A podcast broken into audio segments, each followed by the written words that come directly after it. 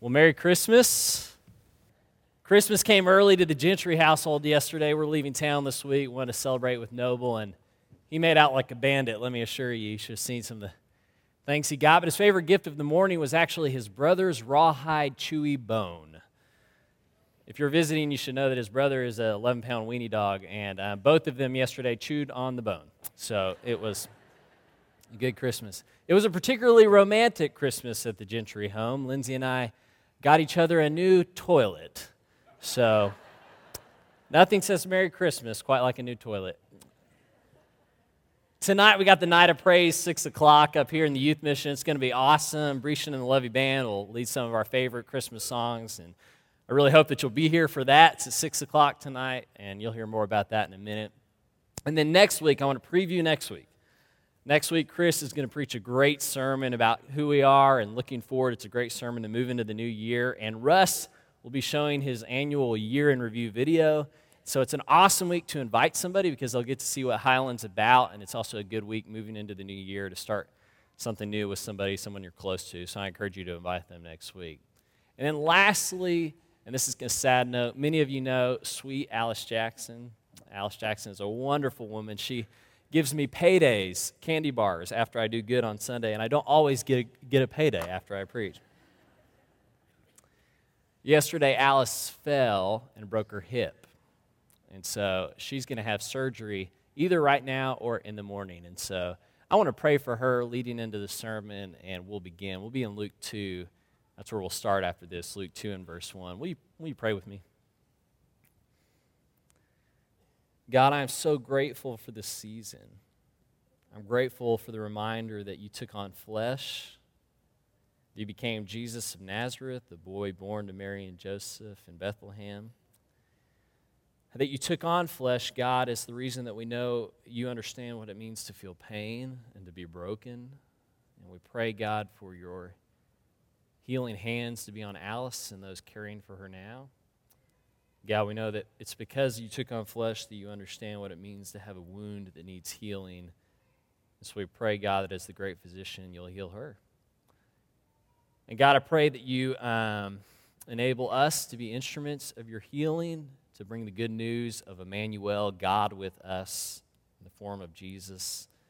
We know that, God, you're still with us in the form of your Spirit. And we pray that we, by the power of that Spirit, take that good news into all the world. I pray these things in Jesus' name. Amen. Luke 2, starting in verse 1. In those days, a decree went out from Emperor Augustus that all the world should be registered, a census.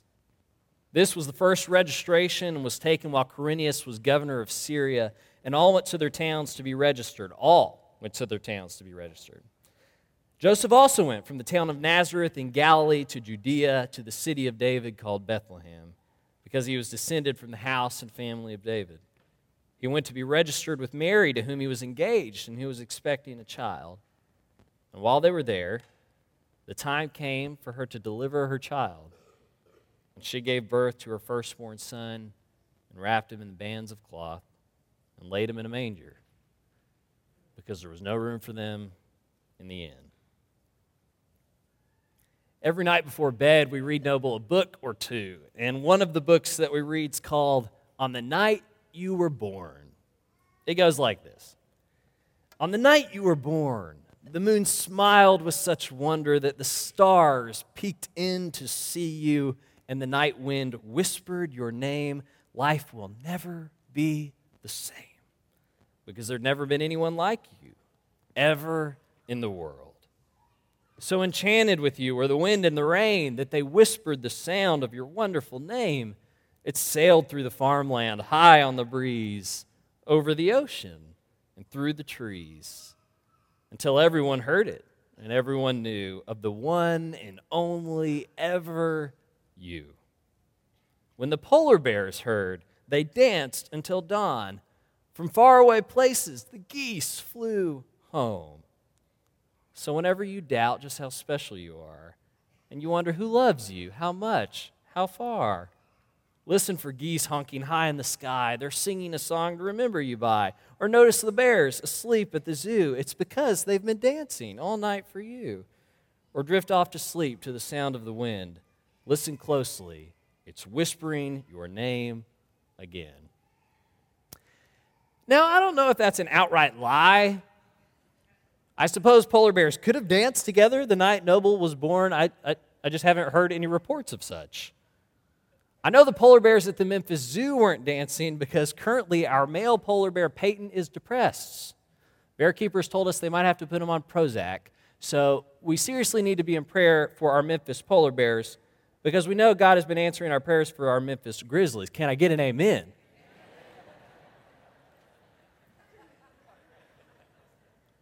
Dancing bears, a smiling moon, uh, smiling moon, wind singing his name. If I were writing Luke, telling the story of the birth of Jesus, the Lord, the Savior, the Christ, entering the world to save it, that is the way I'd have told the story. A world altering moment when the cosmos were so dramatically tipped on their edge that suddenly animals were dancing, and the wind had an audible voice, and shooting stars flashed across the sky, and the earth shook like thunder. And crowds watched in delight as Jesus took his first breath and women commented on how Mary doesn't even look like she just had a baby, and dads lifted Joseph on their shoulders and carried him through the streets of Bethlehem, and Facebook photos went viral, and a festival broke out right there in Bethlehem, a party like this earth has never seen. That's the kind of earth a Savior, the Lord, deserves, and that's the way I'd have told it. But it's not what he gets. In fact, the description of Jesus' birth is so brief and so simple, you can almost miss it. It's two sentences. In Greek, it's one sentence. While they were there, the time came for her to deliver her child. And she gave birth to her firstborn son, and she wrapped him in bands of cloth and laid him in a manger because there was no place for them in the end. Two sentences is all we get. Having been present in a delivery room, I can tell you two sentences doesn't come close to doing a birth justice. I couldn't describe my son Noble's birth well enough in a hundred sentences. It would take me hours to describe being woken in the middle of the night, jumping in the car, grabbing our bags, calling our parents. The nurse who never left our side all night long, she was the heroine that night, there's no doubt about it. The, out, the monitors watching every heartbeat, Lindsay's and Noble's, family in the waiting room, tears, pushing, absolute overwhelming exhaustion, the first glimpse of Noble, a medical team wheeling all around us, parents outside in the waiting room just a few feet away, terrified that he wasn't breathing, hearing his cry, Lindsay holding him against her chest, my face numb, realizing I had gritted my teeth during the whole delivery, him taken to the nursery, us collapsing the most terrifying few moments of complications afterwards screams, absolute terror, tears, blood transfusions, exhaustion, and sleep. And then holding him again, feeding him, trying to soothe him, not soothing him, terrified we aren't prepared for this, never happier, delirious.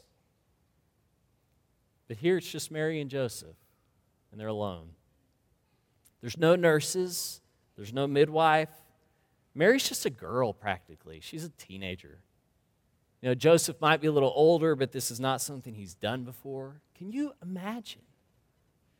There's no dads in the waiting room, there's no moms holding Mary's hand, there's no ice chips to chew on. There are sheep and goats and maybe a mule. You know, there's nothing sterile in that room, there's no nursing specialists to come around afterwards? What about blood levels, fluid levels? There's no diapers, there's no nursery, there's no family, there's no party, there's no singing, and there's no dancing polar bears. You know, the birth of Jesus is hard and lonely. It's uncelebrated and unnoticed by the rest of the world. Now, it's significant to Mary and Joseph. They have just brought their first child into the world but it seems totally insignificant to everyone and everything else in the whole world in that moment. I can't get that out of my mind. I keep thinking about it. And it may be that I'm thinking about it because it's Christmas time and I'm reading Luke 2 a lot, and I'm preparing to preach on Luke 2, so I'm reading Luke 2. a lot. But it's also coming to mind in times I wouldn't expect. Like the other day, I was sitting in the rectory of St. Anne's Catholic Church over on Highland, near where the old building used to be. I was in a dimly lit room, sitting around a dining table with kind of an odd assortment of people. There was a Catholic priest at the head of the table in his 40s, a group of middle aged women, an older woman, the sweet grandmother type, and an older man with thin, graying, white almost hair. His hands are calloused, his knuckles are raised up off his fingers. And I've gotten to know him over the last few months. I've gotten to know all of them. We're learning to pray together, and that's a story I can share another time. But particularly, I've gotten to know him. He's kind of revealed a little bit more of himself every time we're together. And there's something sad about his story. He's estranged from a, a grown son doesn't talk much with the rest of the family. He's kind of one of those guys who says what he feels, doesn't feel much point in holding back. Spends his time in retirement doing carpentry in his shop. That's his outlet. He goes out to his shop and works all day, comes in, doesn't talk much to other people, kind of gruff. You could say his life's hard, lonely. And you might say, well, some of it's his own fault. Maybe it is. Some of it he's inherited. I've listened to him. On this day, a couple weeks ago, just before Thanksgiving, he was talking about his wife. And from what I can tell, she is his exact opposite outgoing, never met a stranger. And he said, My wife keeps inviting more and more people to our home for Thanksgiving. He said, They're, well, they're difficult people. She keeps asking another one, and I think, Well, why did you go and invite them? They're going to complain about the sweet potatoes or the corn casserole, he said, or they'll complain about where they're seated at the table, and no one's going to have anything to talk to them about. I just kept telling her to stop it. Enough is enough. Stop it already. And then, Father, he was talking to the priest at the head of the table then. He said, he said, Father, then I read the text for this Sunday. It's in Ezekiel. You know the one I'm talking about.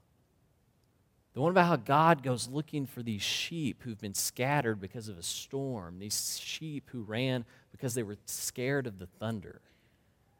He said, God goes and he finds all these sheep and he says, I'm going to bring you back to eat in my pasture where it's safe. And then he pulled out his Bible and he said, Let me just read it. He said, It ends like this I'll seek the lost, I'll bring back the strayed, and I'll bind up the injured, and I'll strengthen the weak. But the fat and the strong I'll destroy. I'll feed them with justice. And he looked up, and my old friend was teary eyed. He said, Those are the sheep my wife keeps inviting for Thanksgiving the lost, the strayed, the injured, and the weak. And he said, And I am the fat and strong one standing in the way, and he buried his face in his hands and said, Lord, have mercy. And right at that moment, I thought about two sentences from Luke 2. I don't know why. I looked over his shoulder, and there were no polar bears dancing. There was no marching band. There was no heavenly hallelujah chorus singing behind him. It was quiet. But right then, I thought about two sentences at the beginning of Luke 2 of two exhausted parents and a little baby laying in a manger. So I look back at the text. I look back at Luke 2 because I feel like God is leading me somewhere, but I'm just not sure about it. And I look back at Luke 2, and in verse 1, a name jumps out at me Augustus Caesar, Emperor Augustus. You know him. You he's the guy who's responsible for the Christmas story as we know it because of the power he had at his hand. He's the guy with the snap of his finger can say, Let's take a census of the whole world. And suddenly, nobodies like Mary and Joseph have to get up from their hometowns and travel miles to a whole other town when they're about to have a baby, where they arrive to a bunch of people from all over the rest of the empire who have taken all the rooms at the end, a bunch of other nobodies, and they're lucky to find themselves a place out in the barn, right? Out in the stable. Augustus Caesar was power incarnate. He spoke words, and the whole world, the text says, had to get up and move. That's what Luke 2 is saying. So, there, right at the beginning, is Augustus Caesar and Jesus side by side. And they're begging for comparison. Only there is no comparison. There is none. You know how Augustus Caesar became Augustus Caesar? You know why he's not scared of two sentences and a baby born in Bethlehem? Because he was one of three Roman emperors who shared power in the Roman world. Each had their own section, but that wasn't good enough for him. He was Octavian then. So he launches this brutal civil war that ends after hundreds of thousands of men die. One emperor is exiled, and the other, Mark Antony, along with Cleopatra, famously commits suicide. And then he becomes the sole emperor of the Roman world. So he changes his name to Augustus, which means the one who is divine, or the one who's to be worshiped. There are whole books written about his civil war, the birth of his Roman empire, whole books. And Jesus, his birth gets two sentences. Augustus Caesar had all of the power in the world. And Mary and Joseph and Jesus have absolutely none. You see, it's not only that the birth of Jesus is uncelebrated and unnoticed. Remember, no dancing polar bears. It's not only that it's hard and lonely, remember, this is a birth all alone.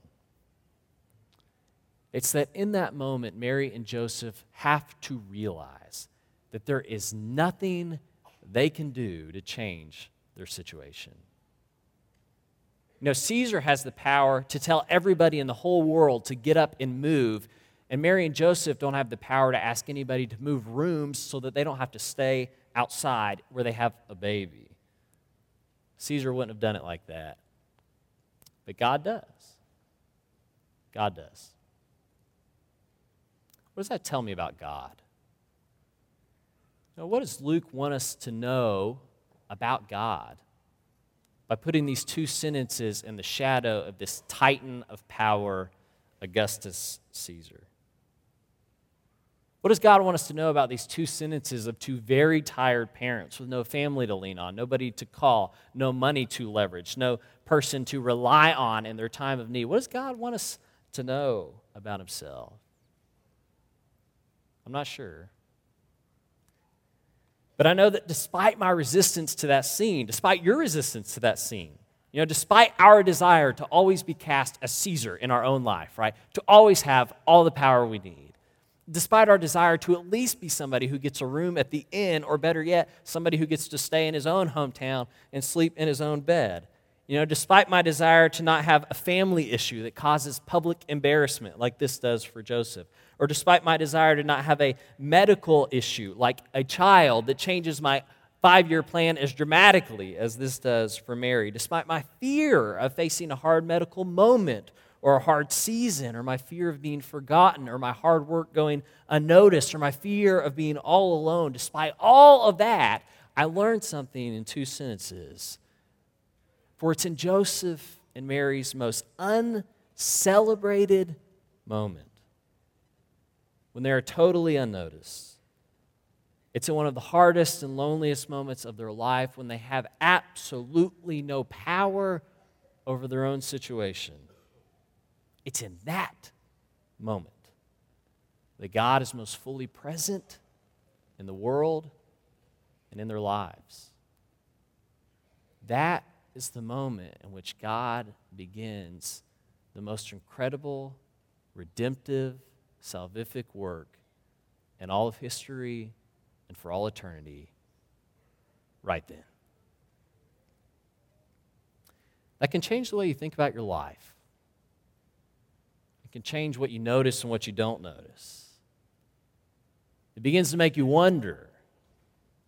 You wonder what it means, what God is up to when an old man opens his home and his table for Thanksgiving when previously he wouldn't have. There was no marching band there, there were no dancing polar bears, and aside from the few of us he told, and now you all, not another soul in this world knows about that, it is totally uncelebrated, it's unnoticed. But after reading these sentences, you got to wonder if God wasn't up to something. If maybe God wasn't present in that moment in a way that will someday topple empires and lift up the lowly and give light to those in darkness, because it was in a moment just like that that Jesus began to do just those things. Mary in Luke 1 thanks God as she heads into this moment, even as her belly is growing with this child inside her. As she anticipates the moment of his arrival, she says that this is the moment in which God will bring down the powerful from their thrones and lift up the lowly, she says. And Zechariah, just before Jesus is born, prays and he says that God's sunlight is breaking on the earth that the dawn is rising over the horizon, the tender mercy of our God. Our salvation is here or there in a manger, unnoticed. And later in Luke 2, this one moment causes angels to break into a heavenly chorus in the fields outside of Bethlehem. And they're singing about good news of great joy for all the people. For to you is born this day a Savior in the city of David, who is the Messiah, the Lord. It turns out that this one moment, which is summarized on earth in two sentences, is in fact so expansive that the heavens can't contain it. And so you begin to wonder about other moments just like that in your life. You wonder. You wonder about the crisis in your family or the bills that you can't pay. Some of you are wondering about your daughter's boyfriend. You're worrying about your son's anger. Young people, you're worried because college applications are due and you can't seem to make that score on your ACT that you need. Some of you are worried because your parents are fighting. There's talk of divorce, new apartments. You can't sleep at night. Feels like you have no one to talk to. Some of you wonder because you're getting passed over at work. You're not getting the promotion you deserve. Your work always gets overlooked for somebody else. Some of you wonder because your mother is slipping away to dementia, and your weariness is trumped only by your love and your grief, and you wonder. But it's then that you remember two sentences at the beginning of Luke. It's then that you remember it was in a situation just like this that God began to do just those things to save you. That God, in a moment like this, entered this world to save you, and that maybe in this moment in your life, He's doing it again. And what may go unnoticed on earth is sending shockwaves through heaven. You wonder. I know I wonder. I wonder because just the other day, it was a Tuesday at Highland, and Buddy and Karen Dover walked into our doors. I saw them coming in the parking lot. Their hands were full of brown bags. Some of you may not know Buddy and Karen. If you don't know, they're incredible people, and Buddy right now is fighting cancer. Okay, the cancer has been terrible, the treatments have maybe been worse. Buddy loves to fish, and for the first few years that I was here, Buddy was always coming up to me on Sunday and saying, We need to go out and fish, Eric. And I'd say, Yeah, let's do it soon. He'd say, I've got this little place. We'll put out in the John boat. We will catch us some. We kept talking about it, and we never did it. You know, Buddy's not doing a lot of fishing now. You know, Buddy's fighting for his life. And Karen, if there's an angel in this world, it's Karen Dover, who's caring for Buddy so faithfully at his side through all of this. And I know that there have got to be moments when they feel totally unnoticed this is without a doubt the hardest season of their life, the loneliest season of their life. And there's got to be these moments when they feel like the world doesn't recognize them, it's insignificant to everybody else, and they're all alone. There's got to be those moments. But you wonder because I learned that after they walked by the offices, they dropped off those brown bags, they came by the office and the staff got together around them and pray, and then they left. And it was only after that that I learned those brown bags they had dropped off were feed a family sacks so that some needy families in Memphis could have Thanksgiving dinner. Are you serious? They're fighting for their lives. It's hard, it's lonely, it's uncelebrated, and they deliver feed a family sacks. If that is not the kind of moment that will ultimately bring peace on earth. If that is not God invading the world when life is hard and lonely, then I don't know what is. Again, I didn't see any polar bears or shooting stars, but I did sense Jesus present. Emmanuel, God with us. God with Buddy and Karen.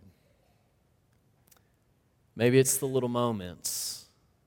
Maybe it's the hard ones. Unnoticed and uncelebrated. The times when we feel most desperate and most powerless. Maybe it's those moments when God is most powerful. Maybe it's those moments in which Jesus is coming into this world again and again to save you, to save us, to save us all. And if that's the case, then may we have the courage to travel to Bethlehem, to go out to the stable expecting a hard night, all alone, and even then still have the courage to say, Come, Lord Jesus. Come, Lord Jesus. We're going to worship together today. If you haven't given your life to this Jesus born in a manger who lived a life on this earth and died for you, it might seem insignificant. To take him on in baptism in this water behind me may seem like an unnoticed moment, but what if it's sending shockwaves through heaven? I hope you'll consider it. Will you stand with me as we sing together? Oh, come, all ye faithful, joyful and triumphant.